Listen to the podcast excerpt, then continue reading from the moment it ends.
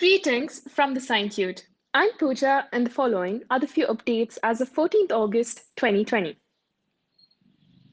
Google is making it convenient to keep track of live sports events and T V shows right from search, starting in the U S. You can just search for questions like where to watch the Clippers game on your phone, and the search will list live channel options for watching the game. Right now, the feature is limited to M L B and N B A games, but Google hopes to add more leagues in the future. Instagram is testing a dedicated Reels button in the app. Will it arrive? All you have to do is follow us on Instagram to know more.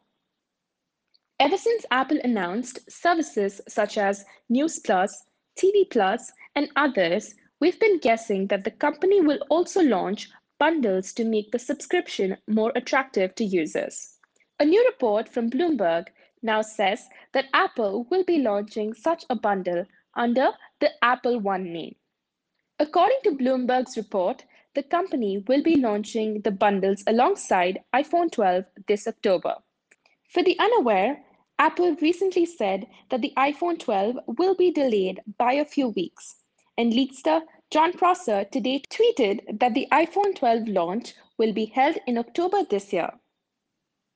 Epic Games announced up to twenty percent permanent discount on Fortnite's in-game currency, V bucks, as a part of the Fortnite Mega Drop. Alongside this, the company announced a direct payment system as a workaround to escape thirty percent fee levied by Apple and Google. This move violates Apple's and Google's App Store policies, and as a result, both of the companies removed Fortnite from their stores.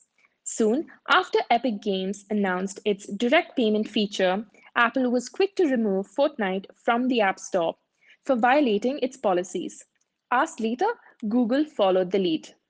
From what it looks like, Epic Games was prepared to deal with the consequences of its actions since such relations were expected. To fight back legally, Epic Games has filed antitrust lawsuits against Apple and Google. That's a wrap for now. Listen to our daily updates and other interesting podcasts related to science and technology on Spotify, Google Podcasts, Radio Public, or wherever you listen to your podcast from.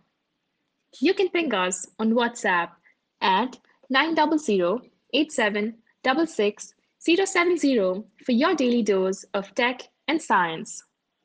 We're available twenty-four by seven on all the social media platforms such as Instagram, Facebook, and Twitter. You can find us with at the Scientuit, which is spelled as T H E S C I E N T U I T. Stay happy, stay connected, stay techie. Cheers!